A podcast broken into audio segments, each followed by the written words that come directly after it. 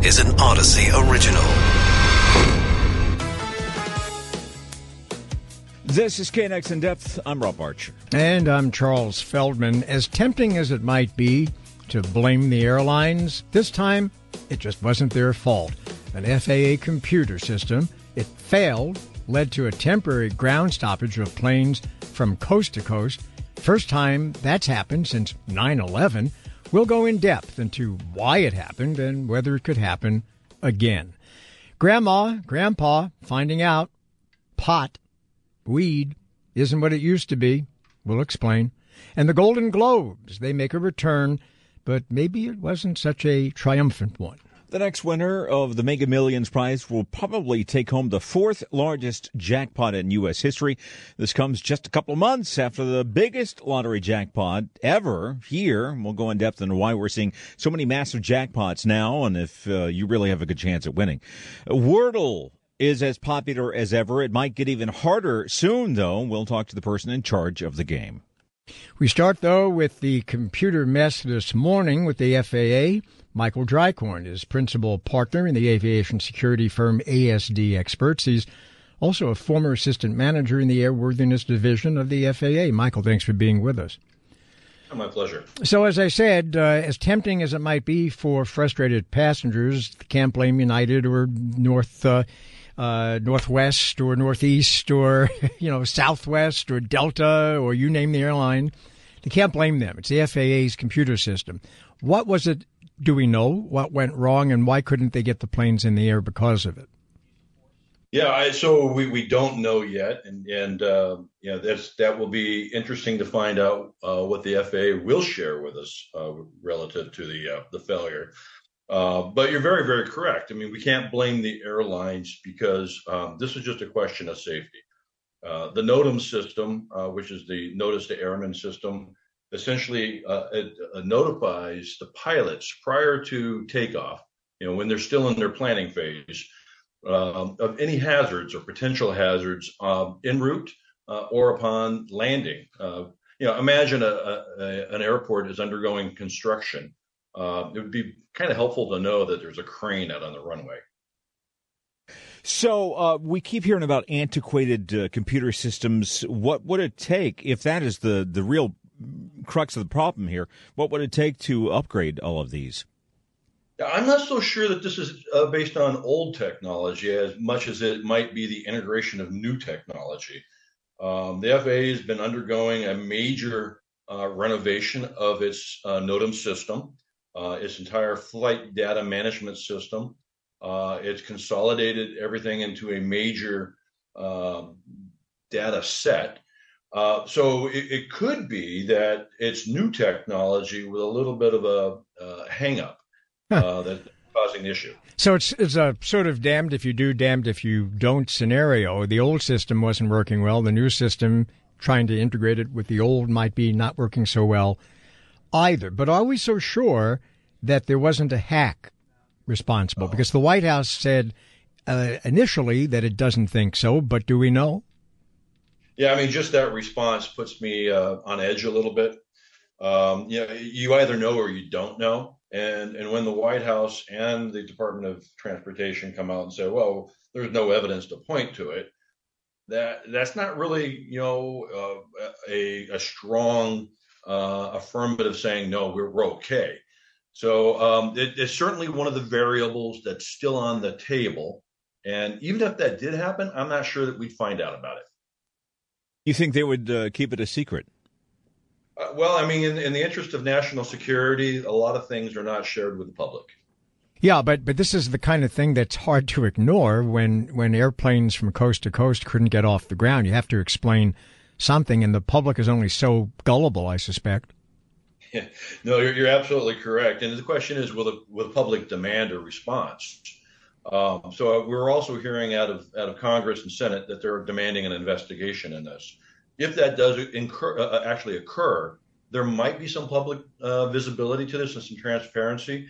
But if it stays within the agency, that transparency is not guaranteed. Since you're a, an aviation security uh, expert, what's your kind of I don't know? Do you have a sort of a meter that's going off that's saying, ah, this sounds kind of suspicious? What's your gut telling you? Yeah. Yeah, no, I mean, my gut, I mean, it, it, goes a couple of different directions. One is, is that it's a, a FUPA and the, and the rollout of a, a new data system. Um, that, that's one direction. And the other one is, that, hey, yeah, it could have been a hack. Um, we, we, there's a lot of unfriendly players out there right now that have us in their target. And infrastructure would be a, a prime target too to to uh, go after us. Uh, Michael Dreikorn, principal partner in the aviation security firm ASD Experts. Thank you so much for joining us. Right now, though, there's a new study out from UC San Diego, and it finds that cannabis related visits to the ER by senior citizens in California jumped, ready for this, more than 1,800%. That was between 2005 and 2019. So we're going to try to find out why that happened. Dr. Michael Tehrani is a, a, geriatric specialist with Brand New Day HMO in Westminster. He also sits on the medical review board for U.S. News and World Report. Doc, thanks for being with us. Thank you very much for having me. So what's happening? Uh, the uh, the grand folks are just toking up too much. no, it's not that they're taking too much. It's that since it became legal for recreational use, more pe- more and more people have access to it now, and so more people are using it. And when they use it, because it's a recreational drug and not so much of a drug that's prescribed by a doctor, they don't put as much weight on it. So they think it's pretty benign and and naive. So they they they use it for those um, they they use it for those purposes. Should they go through like an entire bag of gummy bears. I don't think that they that they overuse it. It's just that they use it, whereas before it wasn't it was harder to access or before it was not legal so they, they, did not have access to it so now they're using it and although they're using it at even recommended or suggested doses because they don't know the side effects of it and they don't read about it before they use it because they feel it's a benign drug it's over the counter there must be no side effects. So they just they use it. And the thing is just because it's over the counter or because it's recreational use and you don't need a prescription for it, it does not mean it does not come without side effects. I, I wonder so, if part I wonder if part of the increase here, the eighteen hundred percent. Uh, I wonder if some of that is due to the fact that it it, it is legal in many places now, uh, as in California, and so more people are maybe having some side effects they weren't expecting, and they're more willing to go to the doctor, go to the ER about it. Whereas before it was like, well, it's illegal. I don't want to get in trouble, so I'm just going to suffer through this on my own. You know, it's it's a good point you bring up.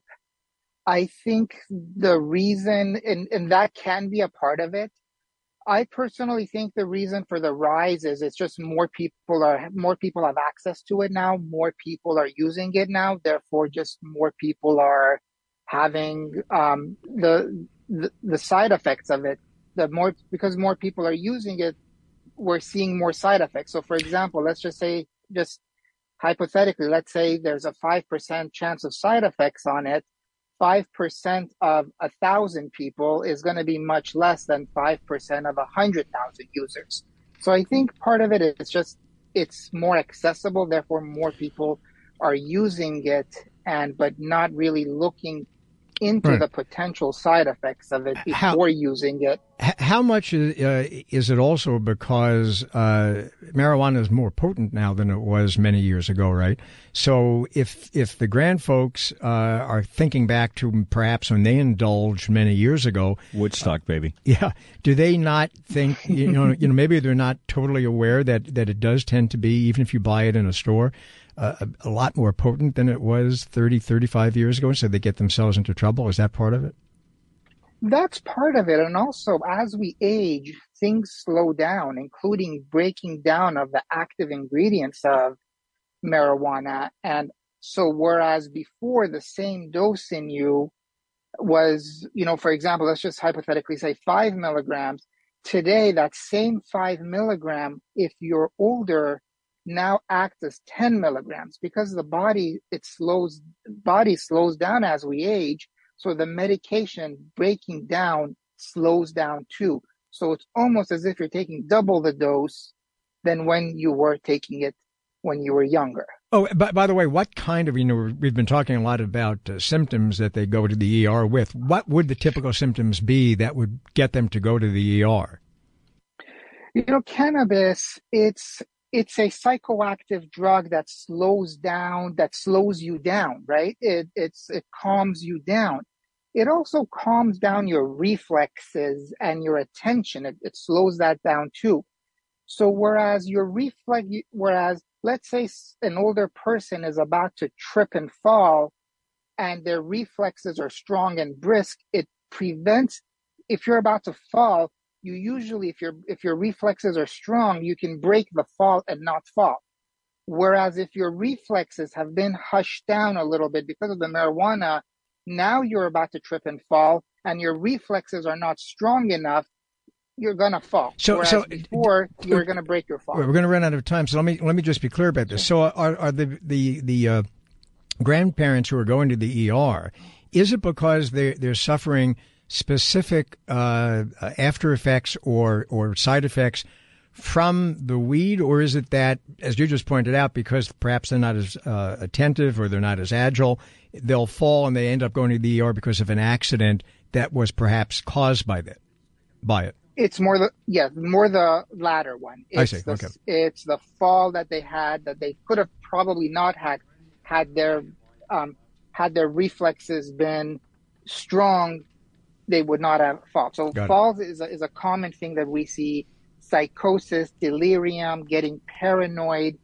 Um, some of the side effects. Those are some of the other reasons we see people come to the hospital. But okay. more, it's the falling. All right, thank you. Uh, Dr. Michael uh, Tehrani, geriatric uh, specialist with Brand New Day HMO in Westminster. It's good to know they're not like totally freaking out. No, just... no, having the paranoid delusions and what have you.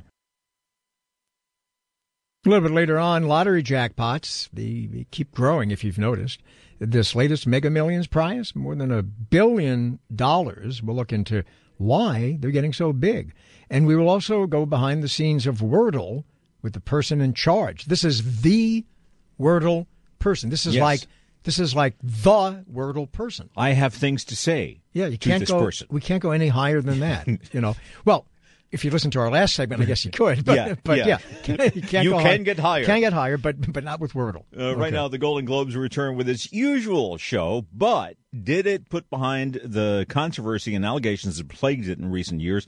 Clayton Davis is Variety's Film Awards editor and co-host of The Take. Thank you so much for joining us. So, did the uh, Golden Globes, did the show succeed in uh, moving uh, past some of these uh, recent scandals? Um, I would say that it moved well enough that it is still part of the award season ecosystem because it still is a stop on the way to the Oscars. I don't know if it did enough to save itself on NBC. Ah, that's interesting. Why do you think perhaps not enough to save itself with NBC? Well, award shows, and this isn't unique to the Golden Globes. This is all award shows are just seeing declines in ratings. Um, no one really knows how to reach this TikTok generation? How do you get people to tune in and watch? Um, at, at, at a large amount. Now, I think the answer is in front of us. And part of that was announced early this morning. The SAG awards are going to be moving to Netflix, to a streaming partner. And I think that would help a lot of those problems. And also with the Globes in particular, it didn't help that it was on a Tuesday. And that was something that was out of their control. They couldn't go any earlier because of uh, football. And then this Sunday is the Critics' Choice Awards. So they kind of had their back against the wall in that regard. What do you make of uh, their efforts to kind of correct some of the problems that were pointed out about with diversity and, and whatnot? It's a step in the right direction. I clearly say that's always, uh, it's good to see some effort. They're not all the way there yet. Um, I also, and this is coming from someone who makes their whole, uh, platform about diversity and about uh, inclusion and then, you know, and loving awards, every organization is not free from its own fair share of issues. And obviously the Globes had a large amount of them and they're working in that direction. They're not there yet, but you know, there was an effort, uh, put in place yesterday to, you know, with, with the refreshing hosts, their winners were actually fairly spectacular and they've always had pretty great winners. I just think what the key to their success has always been lean into the fact that you are a fun show. You get people drunk, they go on stage. Emma Thompson holds her holds her shoes and she's a little, you know, slurry. Those are the moments that go viral and that make it memorable. And I think it's okay to be that type of show. Don't try to be the Oscars because that's not you. So they need to get more drunk. I would. I mean, listen. I think we saw a little bit, a little bit of that with Mike White last night. You know, or he, or maybe high. yeah, I mean, listen. I think I those are moments that make great TV moments that you remember forever.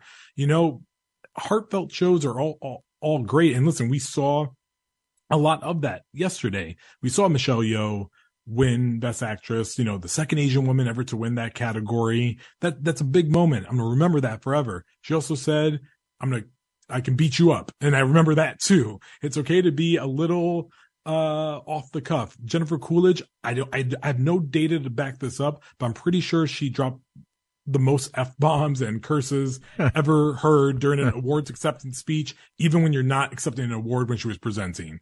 Those are moments that go on forever. All right, very quickly, as far as the edginess factor goes, uh, what did you make of the host? I think Jerrod was actually, I, I, I found him refreshing. I think he's different than what we're used to seeing from an uh, an MC such as that. He didn't pull back. He didn't hold back. I mean, throwing out some Tom Cruise Scientology jokes that right before, you know, presenting some Top Gun, uh, awards and, and things. I, I, I do think it's, it's, it's ballsy and I think, you know, he should be commended for that. Do I think it that all of it worked for the evening? I'm not sure. And I, and I would also like to say that we don't know what cracks the code of a good award show. Some people think it's a host. Some people think it's the nominees. Some people just think it's a special sauce. 25 years ago this year, highest rated Oscar telecast in history. It was Titanic. We've been chasing that ever since, and we're trying to figure out how to get back there. Mm, all right, thank you, uh, Clayton Davis, uh, Variety's Film Awards editor and co-host of The Take. You're listening to KNX In Depth with Rob Archer. I'm Charles Feldman. Lottery fever heating up across the country as yet again nobody won the Mega Millions jackpot last night. There was 1.1 billion dollars. Friday's drawing set to hit 1.35 billion, maybe even higher. Yeah, and it could end up as the fourth largest jackpot in the entire history of the U.S. At least when it comes to lotteries, the largest was you may remember this more than two billion dollars. That was in November and it was won by someone who bought a ticket in Altadena. Well, with us to try to explain why we've been seeing such large lottery jackpots, Victor Matheson is an economics professor at College of the Holy Cross. He researches gambling and lotteries. Victor, thanks for being with us. So, well, thanks for having me, guys. Yeah, I mean, it does seem like like these lotteries. Some of them are are getting to the point where they're sort of like the gross national product of a small country. Why are they getting so big? Well, they've very specifically been engineered to get these big lotteries. Uh, what's happened here in the last 10 years is the big two nationwide uh, uh, lotteries, Powerball and, of course, Mega Millions. That's the one with the big jackpot right now. Uh, both of these have been redesigned over the last 10 years specifically to generate gigantic jackpots like the billion dollars we're seeing right now. Now, how do you redesign it to do that if the numbers that are drawn are completely random? Yeah, so there's three things they've done. So first of all, uh, both of these big lotteries finally became nationwide, so that almost every state in the United States could participate in both of these lotteries. Uh, California was actually one of the big uh, last holdouts to join these uh, multi-state lotteries, which means there's about 300 million people nationwide to contribute to the jackpot, which means those jackpots can grow a lot faster. But the other big two things that happened is they increased the size uh, or the price of the tickets from $1 to $2, that means those jackpots grow twice as quickly. And the other thing they did is they made it harder to win both of those games. Uh, both of them have odds of about one in 300 million. Uh, that means those jackpots are more likely to roll over drawing to drawing with those high odds. So, you know, everybody has what they think is their winning strategy. They use numbers from, you know, their childhood. They use their birthday. They use, you know, whatever it is. Is there such a thing as being able to come up with a technique that makes you more likely to win than not? So it, it turns out that all the evidence suggests that all the numbers are completely randomly drawn, and there's no uh, there's no set of numbers that's more likely than the other. Actually, playing lucky numbers, the only thing that does is it makes it more likely that uh, that you have to share that big jackpot should you win. Because remember, your lucky numbers are likely to be shared with lots of other people, lots of uh, you know things like multiples of seven or eight or birthdays or things like that. These are the things that a lot of people share. So if you want to have the biggest chance of not having to share that billion dollars with someone else, uh, pick unusual numbers. Pick numbers that aren't birthdays, that aren't years, or that aren't like you know lucky numbers, uh, things with sevens or eights in them. Uh, let's talk statistics and odds because I think a lot of people think they understand odds, but we really don't. I know I'm in that category because I think I get it, but I don't really. Uh, so it takes mathematicians and people like Carl Sagan to figure this out. But let's say I get really lucky in a lottery and I win a million bucks and I take that million dollars and I buy a million lottery tickets in the next game. How much do I increase my chances of winning because I'm playing a million, let's say, and I, I, I pick the numbers at random? So the, the thing is, right, is that of all the things you can gamble on out there, the uh, lottery tickets are about the worst thing you can do. Uh, because uh, for every $2 lottery ticket you buy, about a dollar, uh, only about a dollar goes back in prizes, right? So the other uh, dollar goes into, first of all, paying off retailers. So this is a good week uh, to be a 7 Eleven owner or a Circle K owner because they're selling a lot of tickets and they're making about 10 cents a ticket. Uh, other money goes into just organization of the lottery itself for, for overhead. And then again, about uh, 70 or 80 cents of every dollar goes back to the state governments. And, and that gets spent on education and parks and, and other things like that. Uh, but again, only about half of that money goes back to people in terms of prizes, uh, which is far worse rate of return than anything like sports gambling, where about 90 cents of every ticket, uh, of every dollar goes back to prizes. Blackjack might be as high as 95%. Uh, other uh, slot machines might be at about 90 to 95 uh, cents on the dollar. And again, uh, lottery tickets are about 50 cents on the dollar. So this is the uh, the worst of all gambles you can play. Of course, what's special here is there's no other gamble out there that could make you a billionaire overnight. It's not likely to happen. Uh, in fact, it's it's astronomically small, but but someone's going to win and uh, it's it's the one sort of gamble that that can make you a billionaire uh, with just one single ticket. So, if I could convince everyone not to buy a lottery ticket except for me, would that change my odds? So, the only thing that that changes is that changes the fact that you would not have to share. You would be guaranteed if you won that you would be the only uh, winner out there. I'm okay with uh, that. I'm okay with that.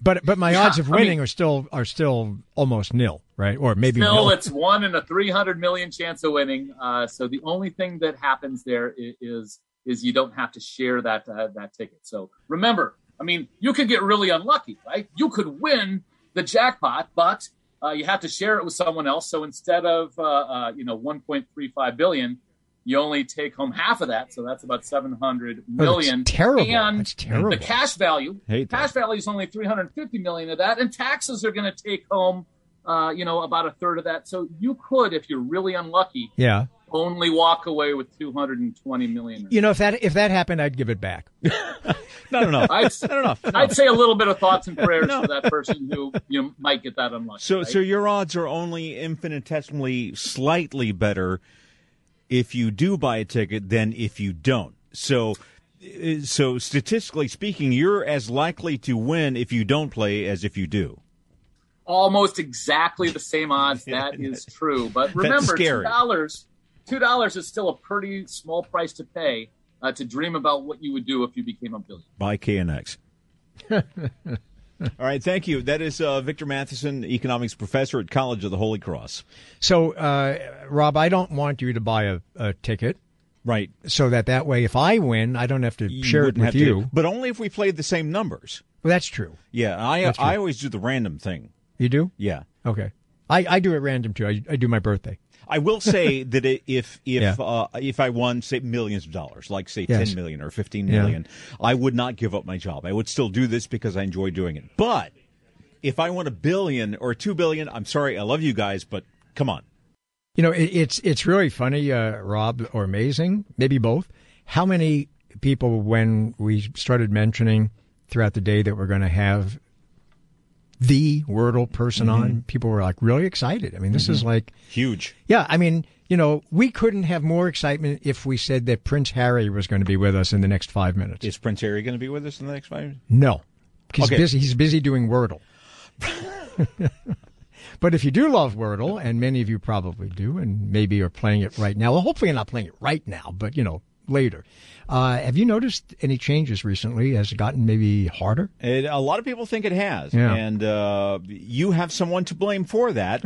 and she is with us now. Tracy Bennett is the Wordle editor for the New York Times. If you remember, the paper uh, bought Wordle from its creator early last year. And uh, I want to thank you for joining us, but I have to get something off my chest first, and I have to say this right up the top. Sure. Uh, I'm very angry and very upset at you Uh-oh. and, and Wordle Uh-oh. because I hate it when you get those words and I got four letters, but there's one letter yeah. I'm off. But it's one of those words where one letter has six or seven different options and you play a guessing game and you run out. You got to stop You can't get it in six guesses. Yeah, you, you got to you got to stop that. Don't don't do those well, kind of uh, words anymore. I am trying to space those out. I'm okay. Not, so um, intentionally putting them in there, but they do right. come up randomly. Yeah. so have you before we get into a little bit more about what is and isn't um, perhaps changing with Wordle, uh, have you noticed that you have become a sort of a celebrity? Yes, and that was a surprise. I wasn't I was not anticipating that to happen when I accepted the position. but but how did you um, end up the sort of high priestess of Wordle? Oh, well, I mean, I've been working at the at the New York Times for 2 years, and when I was hired, I was um, told that I might get a new game. I don't think any of us realized then that the New York Times would acquire Wordle. So it just turned out that the next game that became available was Wordle, and I was in position to take the next game. All right. So, so it's kind of luck. It was being in the right place at the right time. It, some people say it is getting harder. Is it? And why no. would it be getting harder? Are you running out of words? There's really no way for it to get harder. I mean, I do randomly select, but these are still randomly selected from the set of words that Josh Wardle set up to run. So I haven't added any words. So there's no way that it could really be harder. I do think that it becomes harder week to week or easier week to week in a kind of random way, but that's always been the case. Why do you think people are I'm I'm looking for a better word than addicted, but I think that actually is the word. There are people who are addicted to it. Why?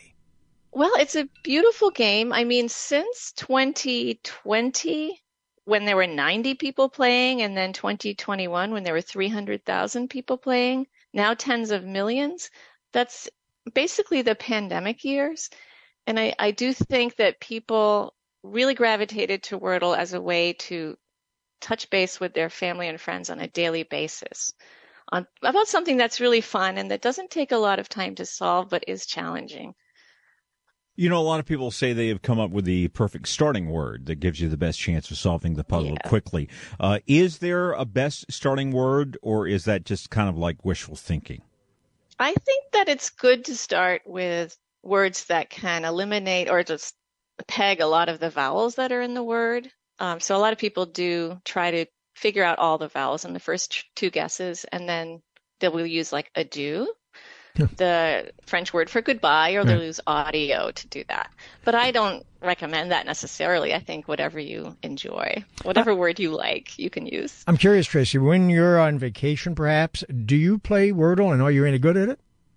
I do play it. Um, I have a better chance of getting it in one guess, but um, I do actually forget because I plan six weeks in advance. I do forget um, by the time six weeks comes by exactly what I said. oh, so is that oh so I so you go and you're you're doing it and then you go oh wait I know this one right? yes yeah okay exactly now there's there's not an unlimited number of five letter words in Correct. the English language so is it possible at some point that you would run out of words how long would that take and then what would you do if you do run out of words well, the the original list that Josh Wardle and his partner Palak Shah set up has words that go through 2027. It's about 2,700 words total. And I think they selected most of the best accessible vocabulary that they could find. So I think that is our list. And then sometime past the halfway point, the midway point, we're going to need to kind of add the old list, the old words to the list, and make sure that um, we change what it says on the website as far as like words only never having appeared or or something like that. So Uh, so there's a finite. So unless you start recycling, there is a finite yeah. lifespan for this. Unless you keep re- recycling, as I said. Right, but I think when you recycle, I mean, it just keeps the game fresh because no one's going to remember what words played two or three I, years I don't ago. remember. Like later in the afternoon, somebody Yeah. asked me, "Did you play Wordle this morning?" Yes, I did. What was the word? I don't remember. Do you even rem- do you even remember as you're doing it? I You know- remember as I'm doing it, but like not, yeah. Even the next day, I can't remember from the day before. So, Go ahead, Rob. no, go ahead. Yeah, I, I was going to say. I mean, the throughout the the years, there are all kinds of word games. Obviously, uh, why did this one? And I know you're talking about it, it. It gained in popularity because of the pandemic, and it was a way for people to have something to share without leaving their homes. But of course, there are other things that they could have done as well. Why this game? Uh, what is there a, a sort of secret sauce that makes this so appealing that perhaps other word games lack? I do think it's simple, but it's not easy. So it it really appeals to vocabulary and language lovers that don't want to take the time to do a crossword puzzle, for example, or don't appreciate the challenge of a crossword puzzle, but do like to kind of flex their muscles, their vocabulary muscles. So, so I'm It's- I'm curious. Do you have like fights behind the scenes with the crossword editor at the New York Times? You know, my, my, my word game is better than yours. That kind of thing. no, but I'm, we're all good friends, actually. We- We're on the same team and uh, we love all the games. I actually really love to play Spelling Bee. It's a little bit more challenging, but not like a crossword puzzle. Now, on the list, uh, It's the fun. master list of five-letter words you have, uh, was there an effort made to maybe take some of the really, really obscure words out and and basically give us poor saps like uh, yours truly, Yes. or with a limited brain power, a chance to solve it? Yes, I've done a few things. Um, I took out a couple of Latin words that I thought people might not know. I think actually one Latin word and one Greek word. Um, the Latin word was C A P U T. You see, and that I know it's like caput is, is like stop, but it's not that word. It's and, the word and that that's the whole. head. And that Tracy is the whole thing I liked about it was the Latin words. Oh, okay. no, I'm well, I will keep kidding. that in mind. And and very And- quickly, uh, can you give us a hint of what tomorrow's word is going to be? Uh, actually, I cannot. No, Oh. I, I actually don't remember. So, All right, thank you so All much. right. That is uh, Tracy Bennett, the Wordle editor for the New York yeah, Times. Yeah, can't go any higher than that. You that. can't go higher No, than that. not at all. No. Is- And uh, so if you get really angry and start pounding your head against your computer, that's the person to keep in mind. Don't don't send her hate mail. Don't No, no, no, no. All right, that's it for KNX in depth today. We'll be back tomorrow